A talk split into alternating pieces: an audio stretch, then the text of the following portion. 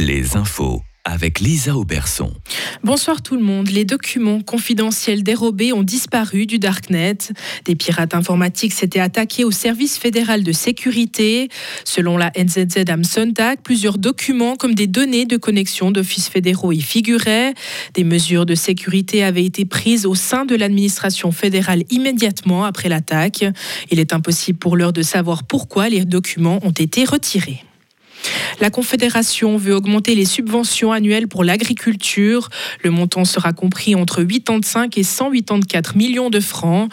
Ces moyens supplémentaires sont prévus pour agrandir l'adaptation des exploitations au changement climatique.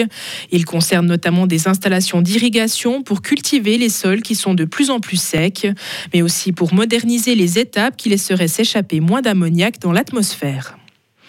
En Argovie, une quarantaine d'habitants de Strengelbach ont passé la nuit dans un gymnase.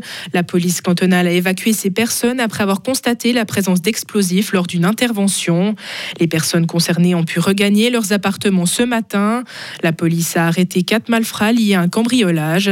Ils sont liés aussi à la présence de ces explosifs.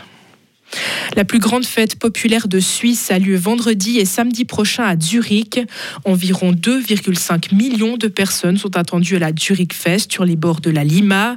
Au programme, une immense fête foraine, de nombreux stands, des feux d'artifice et un spectacle de drones.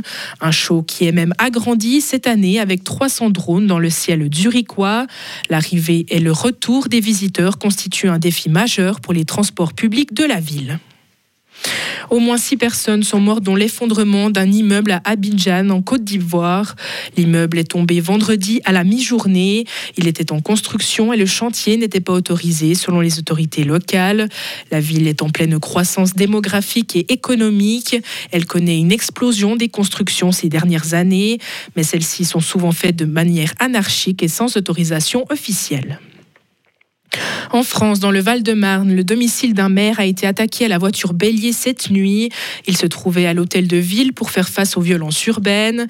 Des émeutiers ont alors lancé une voiture contre son domicile avant d'y mettre feu pour incendier sa maison.